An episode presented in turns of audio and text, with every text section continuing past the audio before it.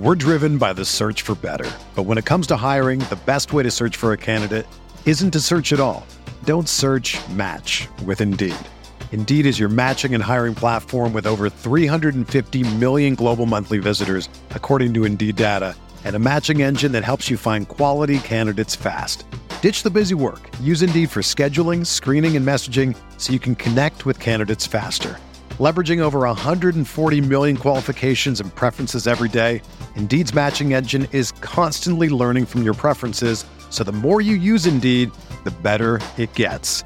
Join more than 3.5 million businesses worldwide that use Indeed to hire great talent fast. And listeners of this show will get a $75 sponsored job credit to get your jobs more visibility at Indeed.com slash BlueWire. Just go to Indeed.com slash BlueWire right now and support our show by saying that you heard about Indeed on this podcast. That's Indeed.com slash BlueWire. Terms and conditions apply. Need to hire? You need Indeed. This podcast episode is brought to you by Coors Light. These days, everything is go, go, go. It's nonstop hustle all the time. Work, friends, family expect you to be on 24 7. Well, sometimes you just need to reach for a Coors Light because it's made to chill. Coors Light is cold lagered, cold filtered, and cold packaged. It's as crisp and refreshing as the Colorado Rockies. It is literally made to chill. Coors Light is the one I choose when I need to unwind. So when you want to hit reset, reach for the beer that's made to chill. Get Coors Light in the new look delivered straight to your door with Drizly or Instacart. Celebrate responsibly. Coors Brewing Company, Golden, Colorado.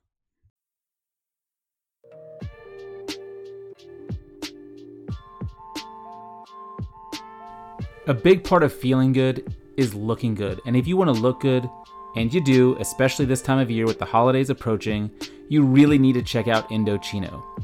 Indochino is the world's largest made to measure menswear brand. They make suits, shirts, coats, and more, and everything is made to your exact measurements for a great fit. Plus, you get to personalize all the details, including your lapel, lining, and your own monogram.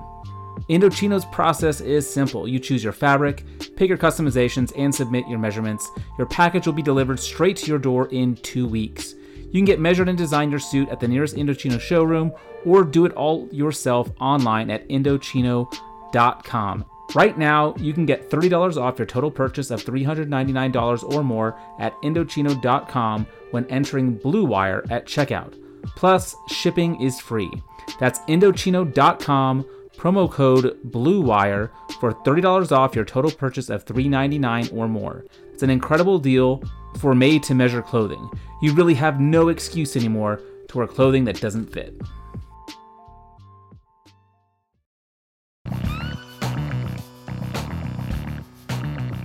Hey, hey, hey, welcome to the RotoViz College Football Show. I'm your host, Stefan Laco, joined as always by Matt Wisbay and Jordan Hoover. This podcast is being brought to you by Indochino, Harry's, and Roman. Gentlemen, let's get started. We've got a big show. We are coming off our bye week. We are ready to go. We're ready to close this thing out. How y'all feeling after a week off? I doubt I'm as relaxed as you are. I know. I'll tell you what, fellas. I thought living on the West Coast was nice when I used to live out in uh, Washington. Being in Hawaii was awesome. I woke up and 7 a.m. there's college football on. It was it was fantastic. Everyone's slowly getting ready for the day, and I had a cup of coffee and just sat down and watched football while everyone got ready for the day. Went to the pool and uh, watched a lot of the games on my phone. It was quite an enjoyable enjoyable way to watch a little uh, college football action. Yeah, you you for sure have us beat on that side. Um, but I'm glad you got some uh, some time away, some football time in during that time away. And uh, yeah, I like the way you put it. Off the bye week, we should be healthy, uh, as close to healthy as we can be this time of, this time of year, as they say. So yeah, ready to get rolling. Yeah, absolutely. It's going to be good. We have a fun show for you as always. We're going to start off just talking a little bit about the the college football playoff. Uh, we ha- we are going to not do a lot of hype hyperbole. I don't. That's not the word I'm looking for, but that's the only word. We're not going to get into the hypotheticals oh. too much. Uh, we're just gonna gonna look a little bit at uh, which teams control their own destiny uh, through the home stretch here. we're going to look a little bit about last week and then spend a lot of time looking at week 12. We'll go through our previews and then, of course, finish out the show with our locks. Uh, man, I'm really struggling in that department. So I feel like this is a, a, get right week for me. I really needed that bye week to kind of regroup uh, and get going. But let's let's get started here uh, with with the college football with the college football playoff. Excuse me. We have uh, currently five undefeated teams, if uh, my math is correct here. And uh, I think the top the top three, LSU, Ohio State, and Clemson, they're they're kind of obvious. Like they they don't have to uh, they don't have to worry too much about about where things are headed for them. But I, would love to hear your thought on um, on the other the other undefeated teams, Minnesota and Baylor. Just real quick, Jordan, uh, what do you think would have to take place for them to miss out? Uh, in other words, if if both of these teams uh, win their conference championship, are they automatically in the playoffs? In your opinion? Well, Minnesota, if they win the Big Ten, that basically means that they will beat Ohio State. I mean, I'm pretty sure we're assuming Ohio State is going to be the representative from their side of the Big Ten. So, still could be Penn State. Uh, we can we can talk about that a little bit later. Um, yeah, but I mean, if Minnesota were to win out and win the Big Ten with a win over Ohio State in the Big Ten championship game. As wild as it sounds, I don't really know how you could keep them out necessarily. I mean, there might be an argument, but a, right. a, a run the table and a win over what you know a team that most people consider to be probably the best team in the country uh, all around, um, and then Baylor. You know, I don't really. I cannot get a, a solid read on Baylor. I've struggled this year with them because like last week against TCU. I mean, it was they kind of got lucky to win that game. Um, they've been in so many close games that you know kind of could have gone either way, but they are where they are. They have a really big game, obviously, this week at home against Oklahoma, which I think will tell us even more about them. So, I mean, I'm I'm not. I just have a really hard time getting a read on Baylor. I don't know if you guys have a better feel um, for them. No, I don't. I I, uh, I, I certainly don't. I thought I keep thinking they're going to lose and they don't, but I, I, I agree with you. I think any undefeated team is going to be in the playoff. I mean, just it's not easy to do, and I don't think we will have to worry about it because both of those teams have some pretty difficult uh, games ahead. Uh, what I do want to spend a little bit more time on is talking about some of these one-loss teams. Let's let's start with you, uh, Matt. Let's. I think for for all for for the purposes of our conversation, let's just stick with uh, with the big ones here. Uh, so we've got Bama, Georgia and the SEC, uh, Penn State in the Big Ten, Oklahoma in the Big 12, and then Utah and Oregon in the Pac 12. Of these teams, who do you think, if they win out, will be invited to the college football playoff? I think there are two that are absolute locks. If they win out the rest of their games, they will make it. Uh, the first one is Georgia because that would mean that they would have a uh, they would have a win over LSU and win the SEC championship. And I think that basically guarantees you a place in the playoff. And then the second one is Penn State. Um, if Penn State wins out, I understand Jordan's a little bit upset with them right now, but they would have a win over Ohio State, and then they would likely avenge their loss against, um, geez, against Minnesota or potentially Wisconsin. They'd have a win against. So it would be two good wins and a Big Ten championship. So they would be, I think, pretty much unquestionably in. And the other ones, I, I just don't think any of them truly control their own destiny because if Georgia beats LSU, Bama's basically out. There's no scenario where Georgia, let me take a half step back.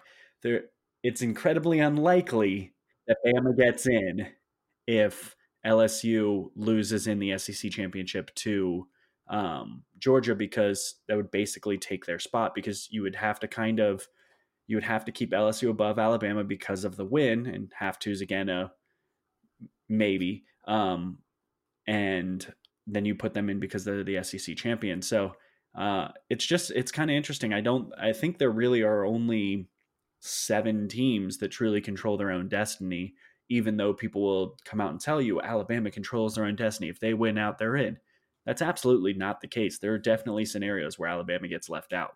Jordan, how do you how do you see all this? I, I kind of fall along the same lines as Matt. I think that, and I don't think it's necessarily a coincidence that the two teams that Matt highlighted, which I pretty much agree with, are in the SEC and Big Ten, which I think.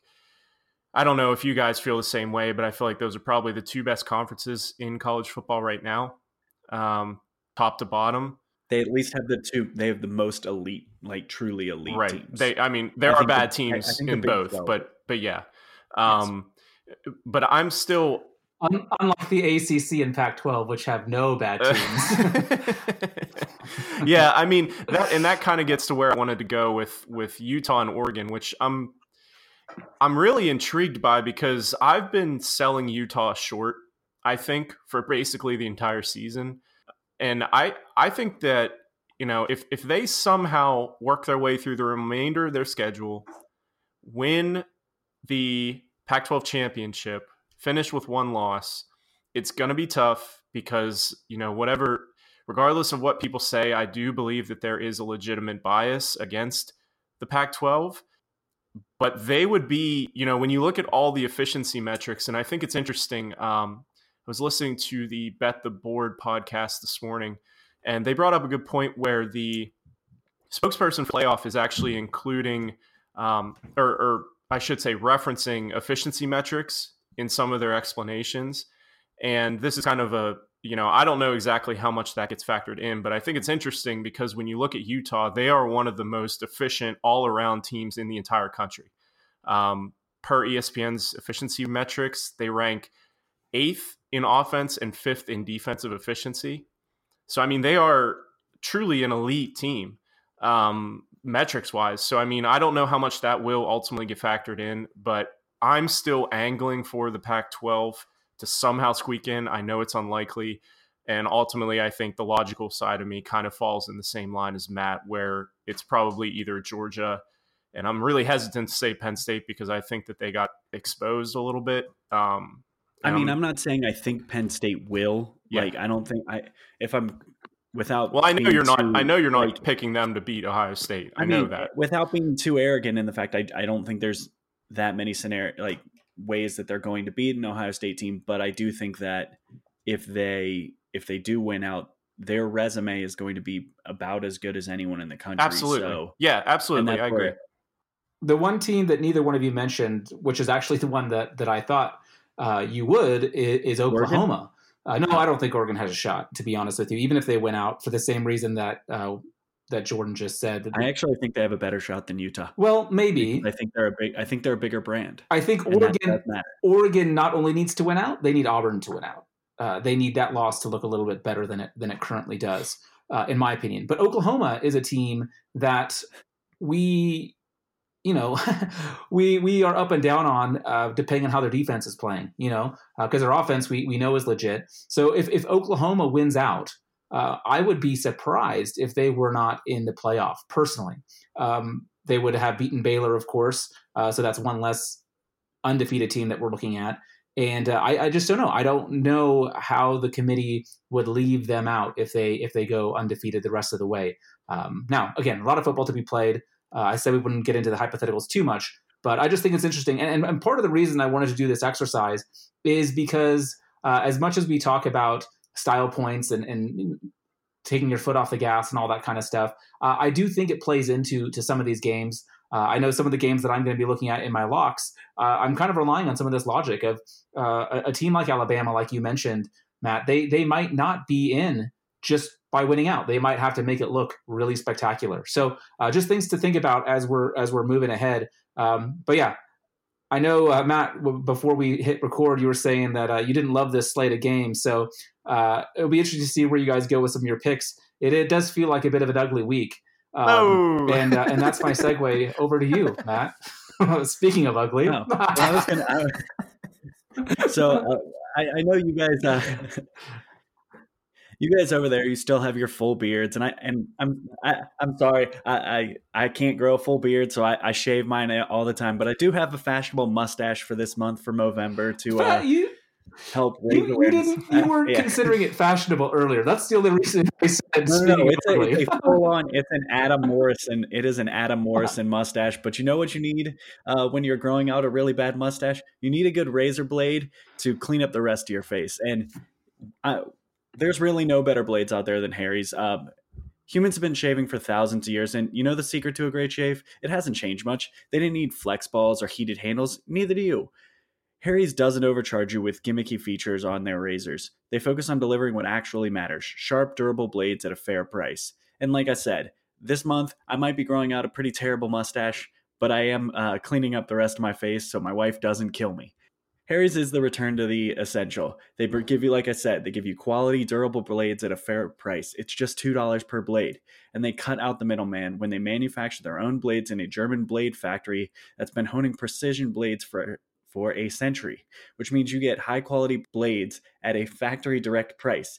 It's super convenient. Blade refills are sent directly to your door on your schedule with or without a subscription, and there's no risk for trying them out. If you don't love your shave, let them know and they'll give you a full refund. Listeners of the show can redeem their for a Harry's trial set at harrys.com backslash bluewire. You get a weighted ergonomic handle for a firm grip, a five blade razor with lubricating strip and trimmer blade, rich lathering shave gel, gel with aloe to keep your skin hydrated, and a travel blade cover to keep your razor dry, and it's easy to grab on the go. So once again, go to harrys.com backslash blue wire to start shaving better today. Perfect. Yeah, I uh, I don't think you, you mentioned your wife, uh, you know, not being too. This, this, I don't know what word you said. Actually, I was listening, but I don't remember the word. But you, you don't want her to kill yeah. I don't want to. If I shaved my beard, my wife would leave me uh, because I have no chin whatsoever, and uh, I look ridiculous. So not only do I have a beard, I have a very long beard, so that it looks like I have a chin. Uh, so yeah, my wife would would straight up leave me. So uh, I, I, will use Harry's for like the neck and the cheeks and stuff like that, but the beard's got to stay. Um, I mean, unless she leaves me anyway, then I guess I could shave, but uh, hopefully that won't take place anytime soon. Way to go, hey, dark.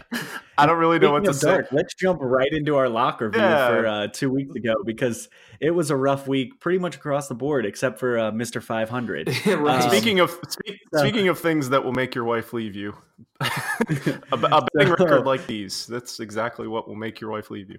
Continue, Matt. Sorry. So after uh, so after uh, my my hot start to the year, it's been a little bit downhill uh, ever since Jordan uh, let people know that I was doing well. Uh, at a one in three week two weeks ago, uh, never bet against SMU overs. That's just a mistake. Um, NIU and Central Michigan brought home the win on an over. Charlotte MTSU lost on an over, and Liberty UMass lost on an under. Don't bet against or don't bet UMass unders. Uh, it's funny you say that. I was listening to the Cover Three podcast, and I think that they are betting the UMass under. I think that was one of because they're playing Northwestern. Yeah. Um, so is this is this changing your approach and philosophy when looking at games? You, you still going to stick with the over and under? You still feel comfortable in that wheelhouse, or are you going to be branching out a little bit? You've seen my picks for this week. You know the answer. I haven't studied them. I am I'm still in totals. Uh, there you go. What's fun is, and uh, I told you guys this, but I did have somebody ask me last week uh, for picks. I gave them three picks that I was going to use on the show. Went, or I'm sorry, I gave them four picks. Went three and one on those picks. Those don't count towards my record. But for that uh, listener who got those picks, I really hope you hammered them. Yeah, I uh, did not. Uh, I didn't record last week, so obviously I didn't. But all the ones that I would have picked, they all went wrong. They all went sideways, and uh, I was very glad that none of it was on the record because uh, I'm already doing badly, and uh, that wouldn't have helped any. Yeah, the, the two weeks ago, the only win I had was was Utah minus three against Washington. Uh, I missed on Boise State, San Jose State, as well as Air Force and Army. Uh, Jordan, uh, as as Matt alluded to, you are Mister 500 so far. Uh, you went two and two with, uh, yeah, I think you know your your Indiana picks, man. I uh, I don't know if you're going to continue on with them. I, I'm curious though uh, where you sit with Indiana right now because you've kind of been on them from time to time this year. And, and now I do believe they are playing your Penn State Lions. Isn't that correct? Yeah, that's right. And that's true. That's How- tremendous foreshadowing to our lock section. Um, Indiana's good, but do you find do you find yourself kind of half rooting for them because you have been picking them a, a couple times? So I mean, far? I doubt he's rooting for them this week. Yeah, maybe not this week. I don't know. I think that they're really interesting. They're one of the more interesting teams. I think that How are they not ranked? They they are ranked. I think now. I think they're 20, Oh, 25th, perhaps. They Oh, just finally. cracked the top twenty five.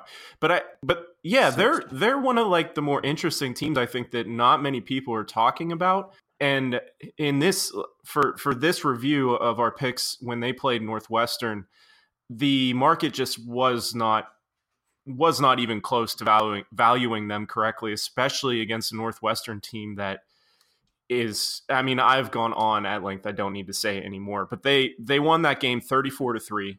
Easy, easy cruise victory. And they were laying 11 and a half. So, I mean, I just don't think that, you know, I think going into this game against Penn State, I do think the market is starting to catch up, seeing as they're only catching 14 and a half um, against a team with just one loss at home. But that one was, you know, that one was one that I felt most confident about in the picks we're reviewing. Um, Virginia was catching two and a half at North Carolina, won that game outright. Uh, Baylor came out flat against West Virginia, um, squeaked by with a three point win despite outgaining West Virginia by over 200 yards. I wasn't mad about that at all. I was actually laughing. I wasn't crying. Uh, you're crying. Um, but that was, I mean, that one was just kind of tough. Like Baylor was clearly the better side, but they just didn't finish. So chalk that up as a loss. And then the fourth pick that I added on, God damn it, Oklahoma State TCU.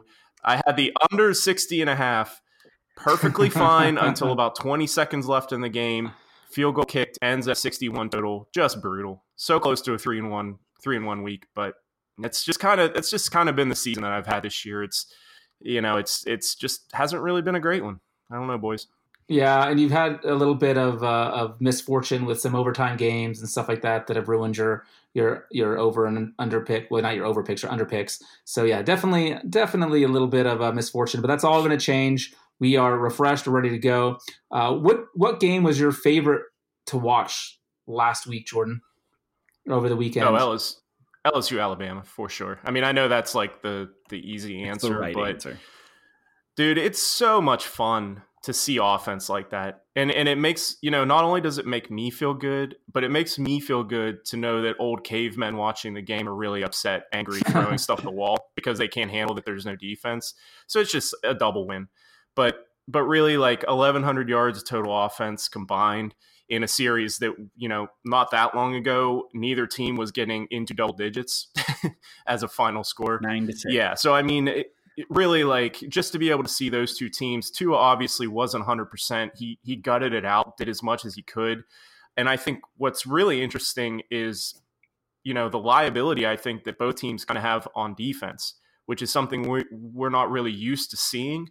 You know, Joe Burrow and the LSU offense is just on another level at this point, so you kind of have to factor that in. But Bama, I think, is a bit vulnerable on defense, and LSU again giving up 40 plus you know that last touchdown sort of made the game closer than it probably was. Uh, that 85 yard touchdown i think from tua. But it was it was revealing. It was not it was it was entertaining obviously because i like that kind of football. I like to see high level offense working efficiently. I don't really care about defense to be completely honest with you. So it was it was aesthetically pleasing but i think it also was a bit revealing in that I think both teams still have some issues on defense. And when they run into an offense that can function highly efficiently, that they're going to give up points. And I think that that could be informative as we move forward. Yeah, I, I agree. I I was shocked because again, I was uh, I think when this game kicked off, I was en, en route to the beach, and then once I got to the beach, I turned it on because I don't watch football while driving because that would be irresponsible. um, I actually do sometimes, but it is irresponsible, and I totally shouldn't. Um, but it's only if Oregon's on TV. Um, but it was like it was like 33-13 at halftime or something crazy like that. And I was like, damn it, I, I missed I missed a crazy I missed a crazy first half. And so I was, you know, doing other thing other other stuff. And then I turned around and it was 33-27 uh, in the fourth quarter. And I realized that I was possibly missing an epic comeback. And I sat down and watched the rest of the game. But yeah, definitely entertaining. Uh, Matt, what was what was other than the LSU Bama game? Unless you do want to talk a little bit about that, what was uh, one of your takeaways from the weekend? No, all I'll say about LSU Bama is the fact that I did have a money line ticket with it, and I was very happy. Um, there you go. I'll jump into the game that Jordan didn't want to talk about. Um, Minnesota Penn State. Um, I didn't expect this out of Minnesota. I did think they would keep it close, and I did think Bateman was going to have a big game. Boy, did Penn State's secondary get get exposed in this one. Um, Minnesota likes to run the ball. They have a they have three really quality running backs, and so I was I kind of thought Penn State would be able to just if they stop the running game, their secondary would be fine. But Bateman crushed them. I think Johnson crushed them, and then Autman Bell. I think he's a is he a true freshman? I, he's he's either a freshman or a redshirt freshman. He's a he's a redshirt freshman, and he showed out in this game. Uh, that I mean that passing attack is is very difficult to stop and Penn State's cornerbacks really didn't look good in this spot. Um, so I, I mean, I don't know. I, I think we've had questions all year about how good Penn State's offense actually was. They've really only showed up against kind of bad teams, and then um, in it all started really to uh, unravel against Michigan in the second half when Michigan kind of made their comeback. And it seems like James Franklin just has, he doesn't have the old Urban Meyer step on your throat mentality. And I don't, I don't know exactly what it was in this game, but they did, they came out flat and Minnesota didn't. Um, and they kind of got beat up. Now, I will say, uh, in Penn State's defense, there was a bla- pretty blatant missed PI uh, on the final play that um, by Minnesota. So maybe that could have swing uh, swung the game a little bit. Either way, good win for Minnesota. I'm going to be really interested in that Wisconsin game. I really hope they manage to get through their slate undefeated and get to that game because that'll be a fun matchup of really differing offenses. Yeah, I, I will say you, you, mentioned Penn State's offense. If you would have told me they'd score 26 points against Minnesota, I would have thought that'd be enough to get the win. Uh, I thought their defense would play a little bit better than they did. Uh, as you mentioned, uh, the uh, the passing attack was was pretty pretty on point. Uh, I think Tanner only missed two passes all game. I think he went 18 for 20. Uh, that's that's pretty unreal.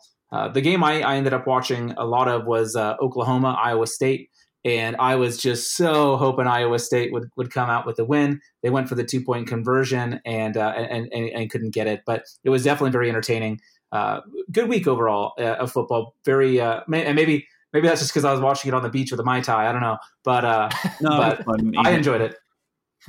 It was fun, even looking at some snow. Yeah. Oh man, that's that's rough. Yeah. You're in when Colorado. We back, it was been seeing it since like July. Yeah, and there was snow on since July. Uh, well, just about. Uh, there was snow on the ground when we landed. I was like, "Oh man, I'm not ready for this. I'm not ready for this at all." And my wife is out of town on business uh, this week, so she's out in California. So she's she's away, and so it's you know back from vacation. We were gone for like 11 days, 12 days, something like that. So back from vacation into solo parenting. Whew, Ooh, it's boy. been a it's been a thing. Rough landing. hey, it's okay uh, it's okay. Uh, you know what's not okay, though, gentlemen, is when you don't want to talk about some serious problems that can be embarrassing to talk about at times. Talking about erectile dysfunction is not an easy thing to do. Uh, a lot of times we just want to brush it off or, or even blame ourselves and say things like, oh, I just lost my mojo. Uh, a lot of times we just avoid it altogether and we just say, oh, I just had a long day at work. I don't want to get into it. So, you know, just kind of avoid the bedtime routine. You don't want to get into it all because ED can be really difficult. But with Roman, it's much easier to talk about. You can talk to a real doctor who can prescribe real medication. It's simple, safe, and most importantly, for the purposes of this conversation, it's totally discreet. With Roman, you can get a free online evaluation and ongoing care for ED, all from the comfort and privacy of your own home. The doctor will work with you to find the best treatment plan. If medication is appropriate, Roman will ship it to you for free uh, with two day sh- shipping. The whole process is straightforward, simple, and discreet. Getting started is easy. Just go to getroman.com slash bluewire and complete an online visit. Erectile dysfunction used to be tough to tackle, but now there's Roman. Complete an online visit today and connect with a doctor to take care of it. Just go to getroman.com slash bluewire to get a free online visit and free two-day shipping. That's getroman.com slash bluewire for a free visit to get started getroman.com slash blue wire. All right, let's transition over into uh, into looking ahead, looking into the future, and and making some picks uh, for the upcoming slate. We got some fun ones. I'm really excited to start off with this first one. We've got the Golden Gophers at Iowa. This Iowa is favored at by three. I was really surprised when I saw this line. Um, Jordan, you, however, uh, are on Iowa here. So I'd love to hear your logic because when I saw the line come out, I thought Minnesota would be favored coming off a big win against Penn State. Iowa has not been elite. Uh, they have struggled this season. So, so give me your thinking here. Why, why are you uh, picking Iowa? This is the the slightest the slightest of leans towards Iowa for me. Um, this line I think is obviously it, it just it doesn't feel right. I, I, I kind of agree with you guys. It, it seems like Minnesota should be favored here, but um, it's obviously a prime letdown spot after you know one one of the biggest wins in program history, if not the biggest, last week against Penn State. Um, going to Iowa for I think it's a four o'clock kickoff. Um, so I mean it it's going to be a tough place. Yeah, exactly. It's basically a night game in Kinnick, which is cliche but also real. Um, it's a tough place to play. Uh, again, it's a letdown spot. I really don't like Iowa very much as a team. I don't think they're especially good, but this is just a spot play and it's just a lean. Um, Minnesota, I think, has enough to to win by double digits. But if if there's a spot where they trip up, if there's a spot where they just don't look very good and end up, you know, just barely eking out a win, um, but I'm going to take the home team despite laying three because it's just a spot play, but it's just a lean. Yeah, see, I, I, I looked at that. I I mean, I looked at the idea of Kinnick at night and um, the fact that this is actually it's a blackout game for them, so uh, the crowd's going to be into this game. Um, honestly, it might be one of the bigger games of the year for Iowa. the The reason I'm taking Minnesota is I just think um, I was so unathletic. Uh, I remember the game against Michigan. They they should have beat Michigan, but they just you said I was so unathletic. I thought you said I was yeah. so unathletic. I was like, we got a personal story here. I'm curious no, where was, this is going. I was just the least athletic team. They don't really have anybody on the field on offense who you really have any faith is going to break off a long play. They um, they're so they're very reliant on Nate Stanley throwing people open. They're they're just not very good. Um, yeah, and part of it is as we saw it last week, eventually Tanner Morgan's going to find one of his receivers wide open. And even though I think Iowa's defense is potentially the best defense they played all year, um, I, I just don't see a a way where Iowa's going to be able to score enough points because I uh, I think it might only take 17 points for Minnesota to win it's interesting. I, we've talked about Tanner Morgan a bit on this show, and we've talked about Stanley a bit on this show as well. I'm curious, which who do you think is the better quarterback? Tanner Morgan. Oh, yeah.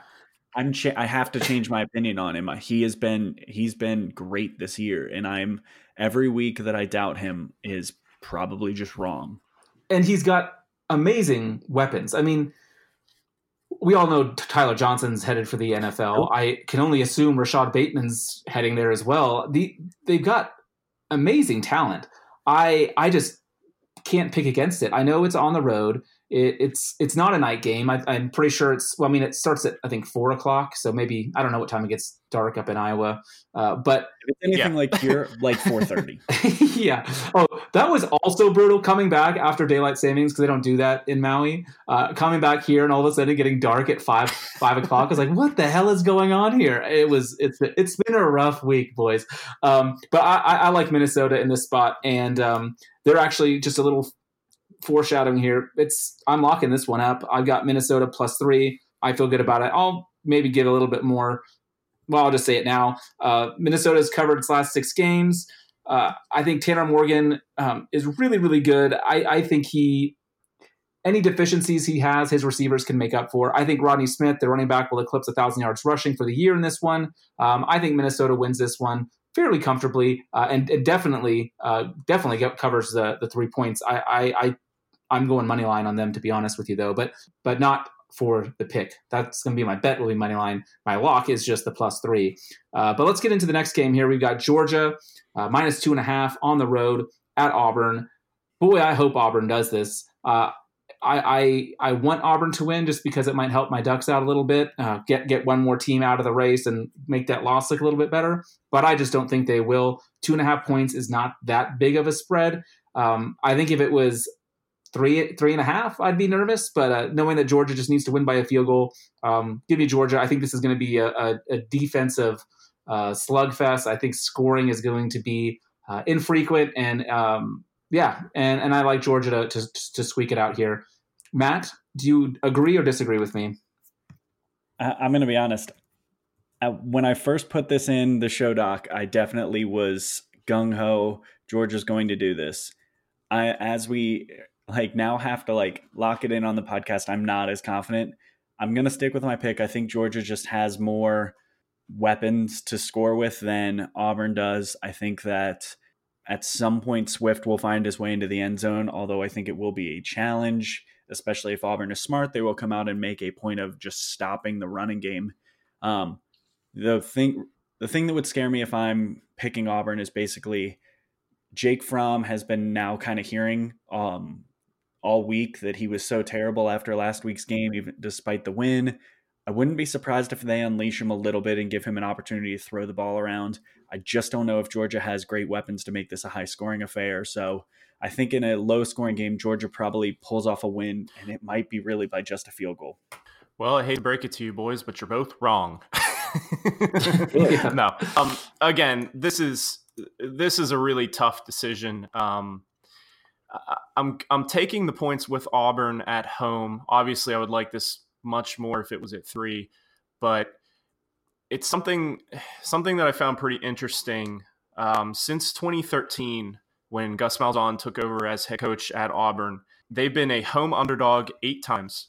They're 7 1 and 0 against the spread in that situation, beating the spread by an average of 9.8 points in those games over expectation. And they've won five of those games outright. This is an ideal, you know, this is the preferred spot for Malzahn. I think he has the coaching advantage over Kirby Smart. Um, I think this is a situation where we could see his sort of inventive play calling with the trick plays that seem to always work, even though we always talk about the trick plays that are probably coming from Gus Malzahn. They still seem to somehow work. Um, and I think that in this type of game that's so tight, one of those plays breaking for a long touchdown could swing the entire game. Um, Bo Nix has been better at home, uh, significantly better at home, obviously short sample size, but it seems clear that he feels more comfortable and is more efficient when the game is at home. And I hear what you're saying. I think that Georgia is probably the more talented team basically across the board, but this just feels like a spot where Malzahn as an og, Bo Nix at home, getting points. Again, I wish it was at three, but I'll take the two and a half uh, with Auburn at home. I have a question for you, Jordan. Uh, sure. last year, last year you and I know he played differently last year than this year. So Fromm was someone that you were really excited about last year. Has he regressed significantly? Is it play calling? Is it the league adjusting to him? What what's happened to, to Fromm? Is he still someone that Georgia should trust, or do you think they're kind of wishing they had a uh, Jacob Eason or one of these other uh, Oh, that's the QB you go with, not the one that's gonna win the Heisman. You had to know that I that did was it for you, my friend. You knew I did it for you, my. Friend. He's trying. He's trying to trigger you, Matt. He's trying to trigger you, and he succeeded. um, I, to be honest, um, I still am okay on Fromm. I don't know if I'm necessarily as high as I once was, um, because there was a time at one point where he looked like he was on an absolute upward trajectory, and I don't know if that's necessarily the case anymore. I think that he could be a serviceable quarterback in the NFL. I don't know that we would see him be an upper echelon quarterback um, if we're trying to project him out to the next level. Although when you look around the league at who is starting, who knows? But is that a is that a slam at Jeff Driskel? Uh, oh, Come oh on boy. now, Jeff Driskel. That's Ryan dark, dark Finley. times. But I mean, um, to be honest, like if you look at his if you look at his stats, um, this is his worst season so far uh, by QBR or uh, QB rating. Um, by far his worst by yards per attempt um, by nearly a full yard. Um, and you know he's still completing a, a 67% of his throws so far this season. So I mean he's still like relatively efficient, but he's just not pushing the ball down the field. And I think a lot of that has to do with the lack of established playmakers on the outside. I think if you put him in an ideal scenario, like say for instance, Fromm took Joe Burrow's place at LSU with Joe Brady, those wide receivers, that offense. I think LSU would be clicking at nearly the same rate, and that might be might be blasphemy to some people, but I don't think the gap between Joe Burrow and Jake Fromm is that big. But it's really about the surrounding cast. If you put Joe Burrow at Georgia with Kirby Smart and and his weapons, you know, are we having the same conversation? So I mean, that's kind of how I look at it. Yeah. So he's really just missing Riley Ridley. Exactly. Fight me. Uh, you you mentioned you mentioned Ryan Finley. This is fun trivia right here. Do you know that the NC State Wolfpack they, they currently are responsible for three NFL quarterbacks starters? Last week's had it's, crazy. wild. It's wild. yeah. QBU. Yeah. That's right. I mean, technically, I mean Russell Wilson didn't end end his career at NC State, but he did start it. So you know. exactly. yeah. Anyway, um, that's probably a bit more of, of Fromm and company that we needed to talk about. But uh, whenever we get some Riley Ridley love in, we, we need to do so. Uh, moving on. No, no, never. uh, if you're curious why Matt is is tilting, it's because he uh, he had Riley Ridley ranked as his number one wide receiver in Devy last year, and he's bitter that it hasn't worked out. yeah, that happened. Um, he, he hasn't Wake recovered. Forest- He hasn't recovered from the Justin Fields slight. I love that you did that. That was tremendous. Tremendous. We've got Wake Forest. my mic and start cursing. yeah, uh, you can. You can. Hey, you've got freedom. Uh, land of the free, home of the brave. Wake Forest at Clemson, 34 and a half. That's a huge number, and you guys are not afraid of it. Matt, why are you comfortable uh, going with Clemson with such a huge line right here, 34 and a half points? because I don't know who uh, is going to catch passes for Wake Forest with Sage Surratt out and I believe Scotty Washington out. Um, they're going to be throwing to Kendall Hilton, who most people didn't know about four weeks ago. Um, Clemson is Most people didn't know about him four minutes ago, but welcome. Um, uh, if you're playing DFS, Kendall Hilton. Clemson's kind of been in F the world mode ever since that uh, nor- close game against uh, North Carolina. It's as much as we want to sit here and say, oh, Clemson hasn't looked that impressive. For the last month, Clemson has looked very impressive. And I believe they've covered every game since that North Carolina game. So, yeah, with Wake Forest pretty much going to be forced to run the ball against one of the best defenses in the country, I, I don't even know how they score. And if Wake Forest can't score, Wake Forest can't win or keep it close. Yes, this is true. But they don't need to keep it close. They just need to not lose by 34 points, which That's close. yeah, I don't know. I I think they can pull it out. I don't feel confident on it. This is not something that I'm going to be uh, betting on by any means.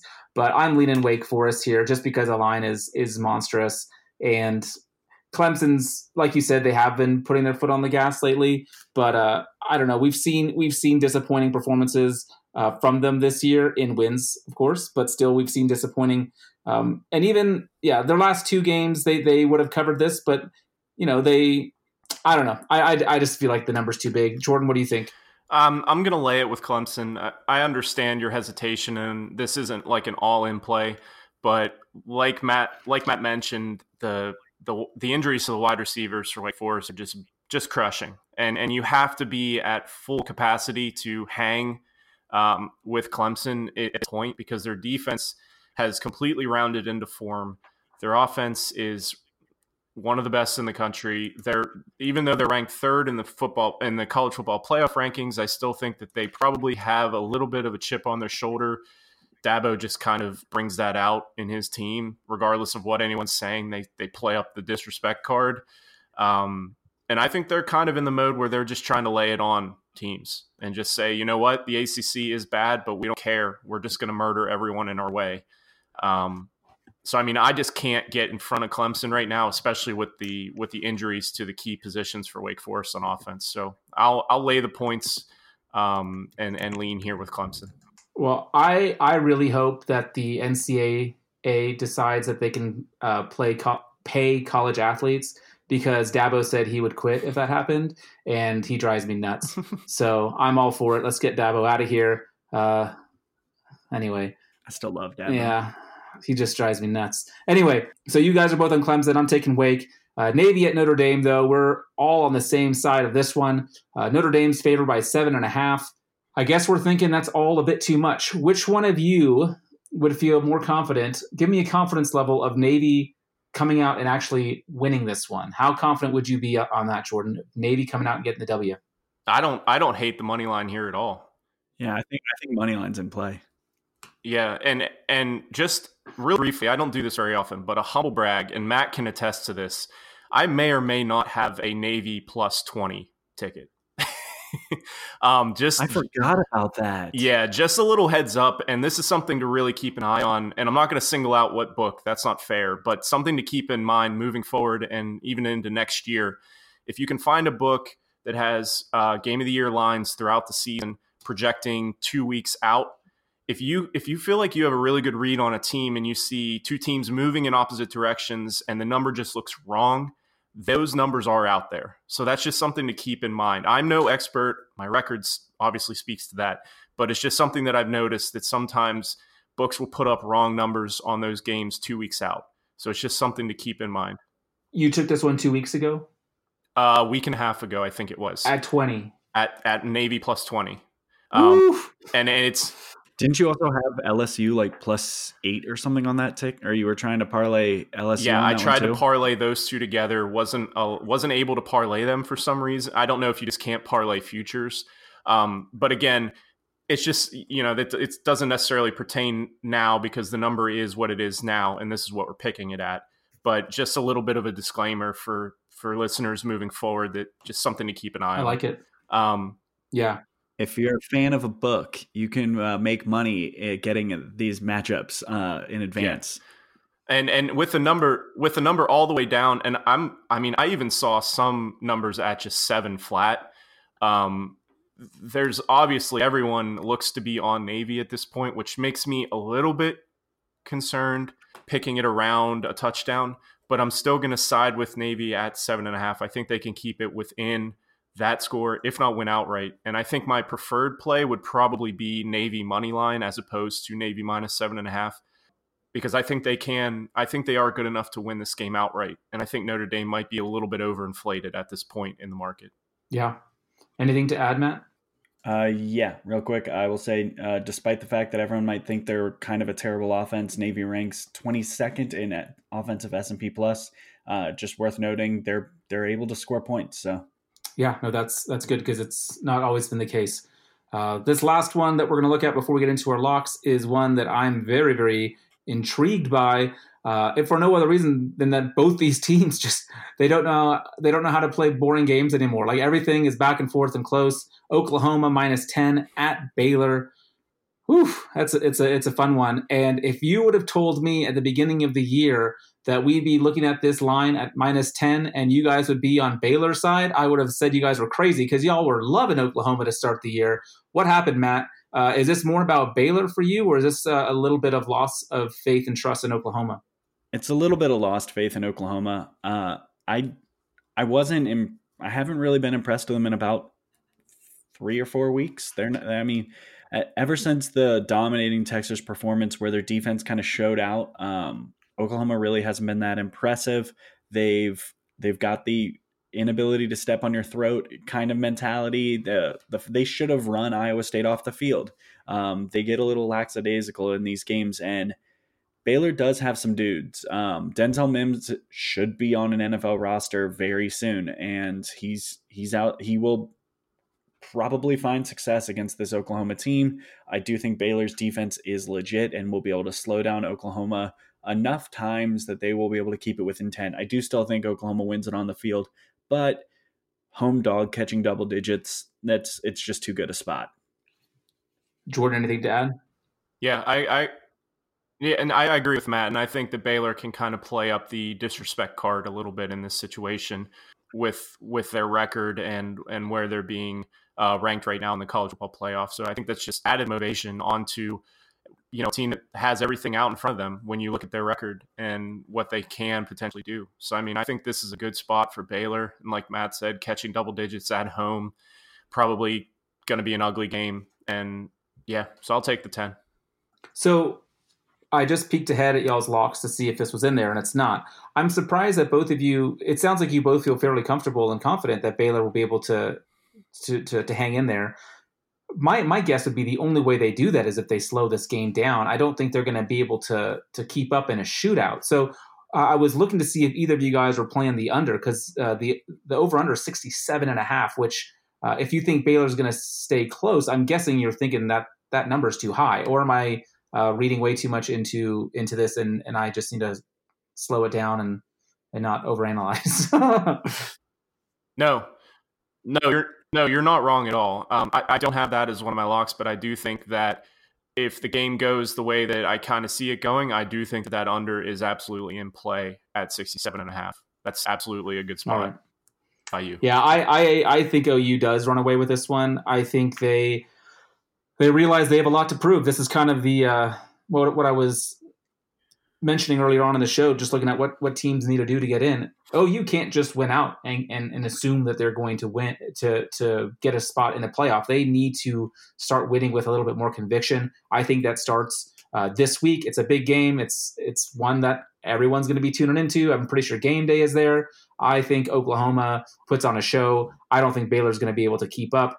Uh, I think it might be close in the first half, and, and people might be wondering if if OU is going to trip up, but I think by the end of the game they they they they pull it out and uh, and end up winning by by two by two touchdowns. So I'm going with OU, but I'm not locking it up. I don't have that much confidence, uh, and I don't feel very comfortable with the over under either because I do think Oklahoma might just start pouring it on. So so we'll see, and I think Baylor could. Uh, they could try to establish the run, and we've seen what happens when teams do that against Oklahoma. You can't run if you want to hold on to the ball and, and, run out the clock, don't do it by running the football because you're going to score an 80 yard touchdown in, in, in 36 seconds against this OU team. They just can't stop anything. So, yeah, that's that's my take. Uh, before we jump into our locks, though, I do want to let you guys know about some of the other great podcasts we have at Rotoviz. There's two that I wanted to highlight this week. Uh, one of them's a Fantasy Football Report with Blair Andrews and Hassan Rahim. It is on. Um, they record Sunday nights uh, during the big games. They go over everything fantasy football related and, and kind of give you their their take uh, for the week ahead and, and what it means uh, moving forward. So definitely ch- check that out if you're into fantasy football. Uh, very interesting. And then of course we have the Dynasty Command Center with Curtis Patrick and Travis May, where they look at all things fantasy football, but kind of with a lens on, on Dynasty and, and looking at what you might be doing with some of your some of your rookies and, and guys yet to be drafted. It's a great, great podcast. Both of these shows are super entertaining, funny guys. Definitely check them out. They are on the Rotoviz main feed, but they of course also have their own channels. So check out the Rotoviz podcast that we have for you. We've got like 10 or 11 different shows for you coming out every week. Uh, so so do be um, yeah getting all the content you can from Rotoviz. It is good stuff, and it will help you be successful in whatever ventures you are looking to be successful in. Unless you listen to my locks, that is, then you will struggle. However, Matt can lead you to victory. Yep. Matt, give us your favorite, most confident pick of the upcoming week. See, now I'm not as confident in any of my picks this week, so thanks. um, I didn't like this slate very much, but the first one that came to mind um, was Penn State, Indiana over 54 and a half. Um, I, neither one of these teams is actually a great over team. They're about 500 on both sides. Um, but Indiana in road games is 3 and 0 on overs this year, and Penn State is 3 and 2 on overs at home. Um, what really makes this stand out to me is why I like and why I like it on the over is that both of these teams are ranked in the top 15 of offensive S&P plus and I did think that Penn State's defense kind of got exposed in the way that you can beat them, and that was through the air. Indiana has scored over 30 points in six straight games, and they pass more the ball more than 50% of the time, which is where I thought that a team would be able to find success against their defense. So I think Indiana is going to keep this game a little bit closer than Penn State fans are comfortable with, and I think it turns into a little bit of a shootout. Jordan, I know you have a play on this game. Why don't you uh, let us have it? Yeah, so piggybacking on what Matt just said, I'm taking Indiana getting 14 and a half. Um, I, you know, a lot of we talked our we already talked about this uh, a good bit during the show, but like Matt said, I think that Penn State secondary is a bit of a liability. Um, Indiana does not have the same caliber of playmakers as Minnesota, but I do think that they have enough outside um, and a very balanced uh, cast of wide receivers. Um, and I think Peyton Ramsey can do enough. It's a potential look ahead spot for Penn State with uh, a trip to Ohio State on deck they're not necessarily going to be looking past Indiana because they are ranked, but it does kind of have to be on their mind. Uh, Indiana six and three against the spread, four and one in their last five. Um, and I think that Iowa's pass defense is something to highlight as well. Uh, they're allowing just 190 yards per game through the air. And Penn State, I've been harping on this, but they do not have a wide receiver two. It's it's KJ Hamler, it's Pat Freiermuth, and that's basically it. If if you have to go anywhere else, there's just hasn't been any production. And it's a noon kick in Happy Valley, which will mitigate a little bit of the home field advantage. I think Indiana keeps this close. But Jordan, what about Justin Shorter? Uh, see, he's see, dead to me too. Don't you worry. know? Sometimes with friends like these, you know, with friends like these, I'm such a lovely person. I I will say, even in a loss, it was super fun seeing Journey Brown break out Oh, a little yeah. bit last week because you know I've been I've been I've been touting him all season mainly just because I love the name, but uh, he looked good. I, I think he I think he's I think he's really really special. Uh, but yeah, Indiana, man, I don't know, I don't know, I don't know if I agree with this one. I wonder, uh, Jordan. I know you do a really good job of not letting your bias, your Penn State bias, uh, cloud your judgment. You try to be very fair about the team. Do you feel that part of this could be uh, just kind of personal disappointment with what Penn State has been. I know you've been on Indiana a lot this this year too, so I'm not saying that you're just uh, being a downer like I am with Oregon, but um, I, I just feel like Indiana's been good, but they also haven't had to play a team at Penn State's level yet. Really, um, I don't know. I, I think Yeah, Penn State wins this one comfortably. Is what I'm saying. I'm disagreeing with you. No, that's fair. I mean, Penn State is the better team, top to bottom. But I just think that the certain areas where they are deficient, which I think is the secondary, is how Indiana moves the ball. And I think if those two things didn't line up, like I think Stevie Scott, Indiana's running back, who is really talented, will probably have a pretty tough go running against Penn State's front se- front seven, um, which could be an issue if Indiana has to go completely one one dimensional. But I just think even if Penn State goes up early, which they had a which they've had a penchant to do uh, prior to last week, I think Indiana, if necessary, can throw the ball, play catch up at the end, and even get a backdoor cover if necessary. I just think that there's avenues for Indiana to get to cover this number, despite being the less talented team. Yeah. Okay. Uh, that's fair enough. I uh, I already mentioned my Big Ten play. I'm going Minnesota plus three at Iowa. We already get- went into that one, so I will. Uh, I'll let you go again, Matt. Let's uh, let's hear your next one. Um, so I'm going to my garbage, um, and that is UTEP and UAB under 44. Um, That is that is so gross on so many levels, Matt. Those are both two disgusting teams, and you're taking the under. Love it. Uh, they're a combined 10, 7, and 1 on unders this year. They both run the ball over 55% of the time, which means that clock will keep on moving. And both these teams rank in the bottom 20 of offensive S&P plus. It's going to be a sweat because it's in the low 40s, but it, it's it's a fun one. Are you gonna watch? No, dear God, no. Because that would be just I will check Oh, that- make my I eyes check bleed. that score probably three times, uh, hopefully once at halftime to make sure the pace is still in my favor. Um, one more time, probably midway through, and then one time like way late in the evening. there. You go. All right, Jordan. Let's hear your next one. Sure, I'm going to take Washington State laying 10 and a half at home against Stanford.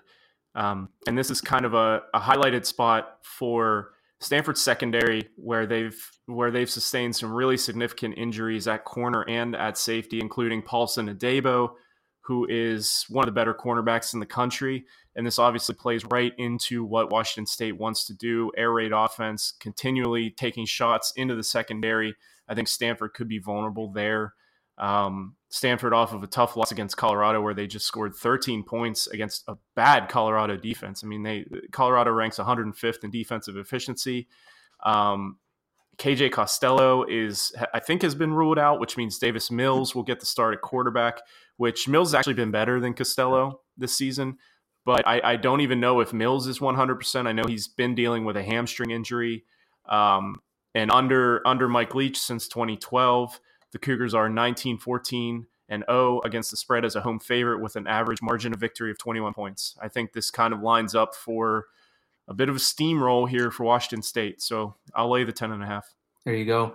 Uh, hopefully Leach doesn't uh, berate his berate his squad anymore. He's been pretty ruthless this year. It it is it is a volatile situation. I will give you that, and that does give me a little bit of pause just because Washington State's been kind of erratic all over the place but it just feels like the injuries to Stanford in the in the very area where Washington State wants to attack feels like it's lining up. Yeah, and Stanford hasn't been consistently good this year either. Exactly. So uh, it's it's definitely a very safe. I, I, think it's a safe play. I like it. I like that's a. I like you go you dipping into the Pac-12 mm-hmm. a bit this uh, this this week. It's it's kind of fun. Um, my one is another one that when I, I saw the line, I kind of had to do a double take because I was a little bit surprised. Alabama minus 17 and a half at Mississippi State. I think. Do you like this number with Mac Jones? I like this number with me at quarterback, man. Just, okay. just actually, that's not true. I can't throw, but um, just because of a shoulder injury that's been nagging me for so long. Um, yeah. no, I I don't care who they're who they're sending out there. Um, Mississippi State is is is not great. Uh, the Bulldogs are 0 3 against the spread as underdogs this season. Auburn, LSU, Texas A&M, each one of those teams beat this Mississippi State squad by at least 23 points. Uh, to me, even with backup quarterback, Bama's better than well two of those teams. And I don't think Mississippi State is going to be able to hang. 17 and a half is a very nice number. And I'm locking that one up for sure. I I don't know how high it would have to go for me to to to not. I think I'd be comfortable to go all the way up to 20 and a half uh, and still play Bama. Uh, I feel pretty comfortable about this one. Do you disagree with me, Matt? You you gave me a little bit of pushback there. You think this is uh, too too high of a number? No, I don't. I, I, I think I would prefer playing on the total here, and I probably would just take the over. But I, uh, I don't know. I, I just I didn't know if you realized that there was a decent chance that Tua would sit out this game. So I wanted to ask a fair question of do you feel as comfortable with Mac Jones? And I think Mac Jones is a fine replacement level player. And yeah. Yeah. I mean, he sorry. He's got no no no. But I mean, I just like you look at the weapons that that Bama has at wide receiver. I mean, poof, I Jaylen Waddle's punt return, and I don't know if you saw it because you weren't watching. Jaylen Waddle's right. punt return is the greatest thing I've ever seen. Right. Yeah, I, I don't know. I know people are, are harshing on Bama's defense as well, and, and maybe maybe the over is also in play here. Um, it it's not a Bama defense that we're accustomed to, it but it's still better than it's I think it's still good enough to stop Mississippi State from from putting up too many points. Uh, I think Bama I think Bama rolls.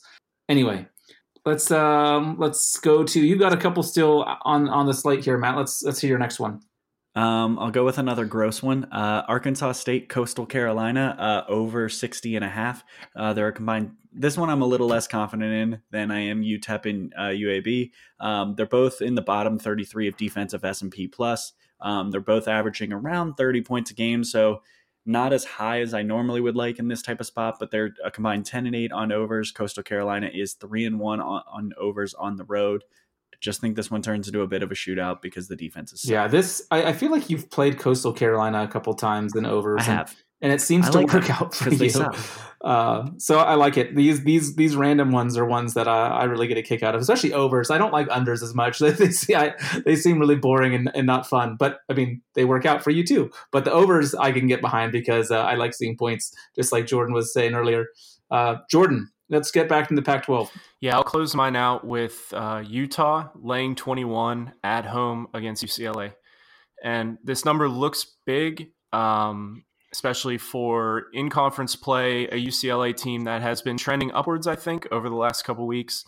Um, Joshua Kelley is a really good running back for them. He's been playing really well lately. But I kind of touched on how, uh, you know, based on the metrics, Utah is one of the most complete teams in the country. You know, UCLA has scored 31 points or more in each of their last four, but have done so against defenses with an average efficiency rank of 81st. So they haven't necessarily been playing uh, stellar defenses. And this is obviously a huge step up uh, on the road in one of the tougher places to play in the country against one of the better coaches, I think, in the country. Um, and I think that's where altitude could play a factor here. UCLA coming from obviously Los Angeles, going up to Salt Lake City, major altitude uh, advantage. And I think that could especially play out in the second half, where it wouldn't necessarily surprise me if UCLA keeps it relatively close for a while. But I think that Utah could potentially pull away near the end and cover this number. Um, Zach Moss is uh, another just underrated running back. Uh, when you watch him, he's he's incredible running back to watch. He's so good at football. Um, and Tyler Huntley, I think, is finally maybe 100% healthy. He's been dinged up basically the entire season, but when he's on, he is one of the most efficient throwers in the country. Um, so, I mean, this is kind of a spot where UCLA is trending upwards, but I think it could come crashing down in a relatively big way on the road against a really good Utah team. So I wanted to argue with you on this one um, because of how good UCLA has looked recently. And then mm-hmm. I remembered that the one team that Utah struggled with was um, a kind of air raidy USC team.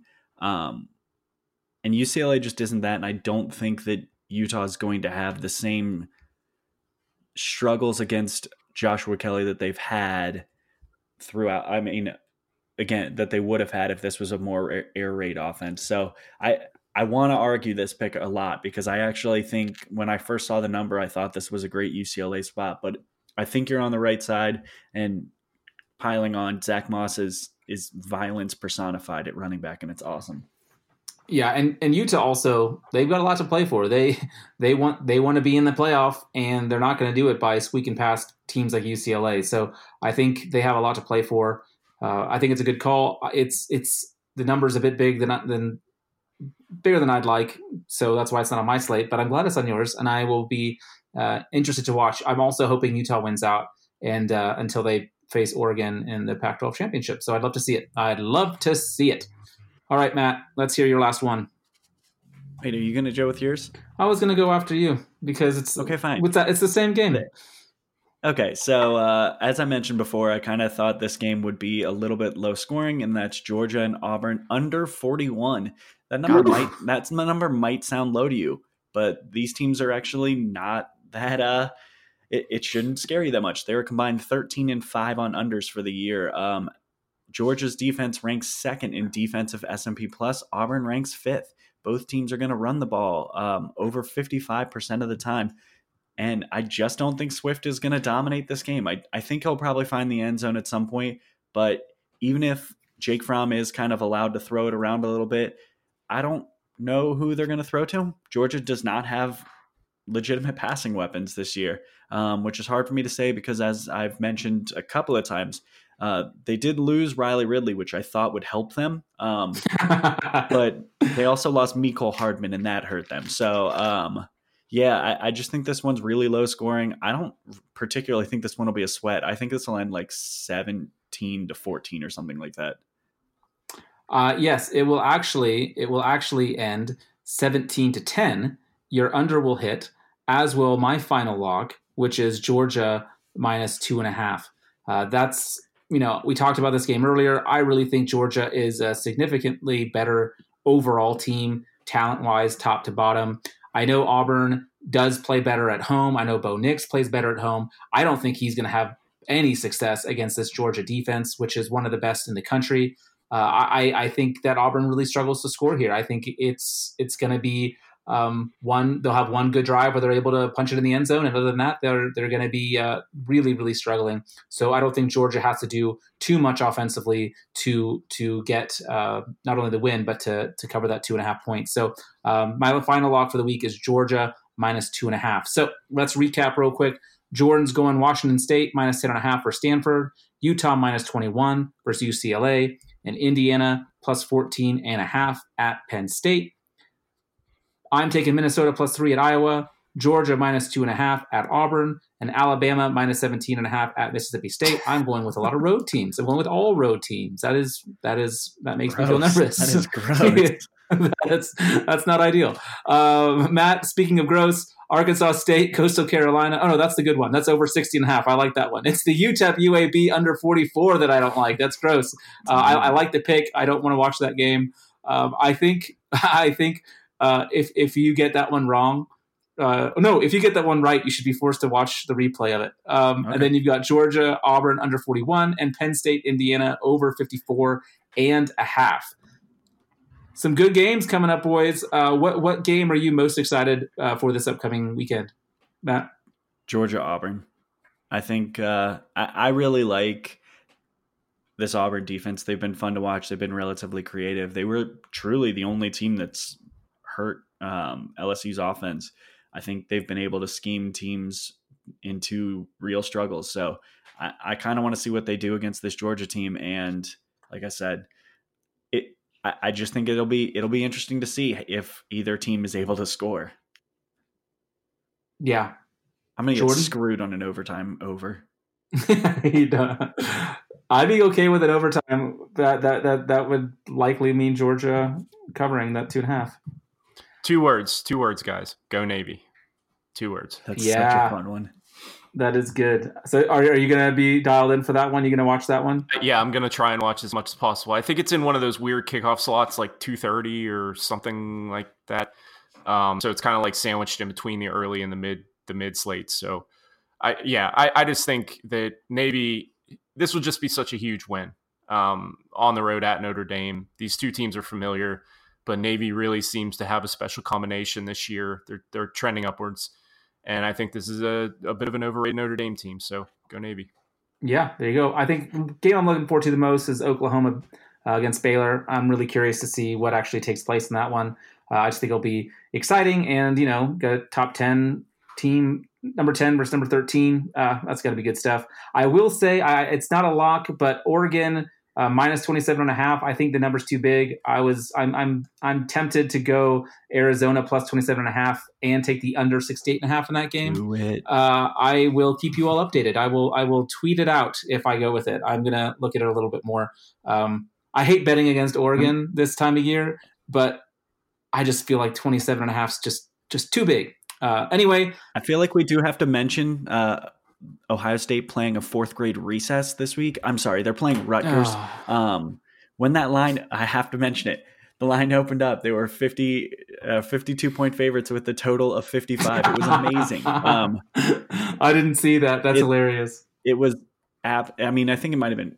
I don't remember. Either way, their implied their implied total for Rutgers was less than a field goal. So oh man, can't wait to watch uh, Ohio State starters play for a quarter and a half. That's awesome. That is awesome. That's great. Well, that's uh, that's going to do it for us for this week. We'll be ba- back with you um, either Wednesday or Thursday next week.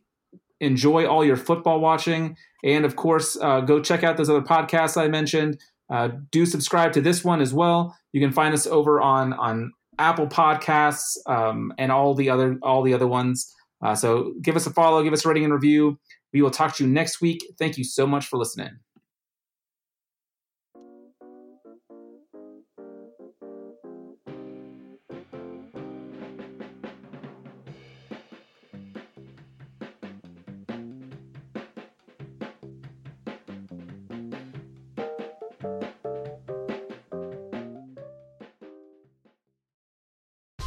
Whether you're a world class athlete or a podcaster like me, we all understand the importance of mental and physical well being and proper recovery for top notch performance.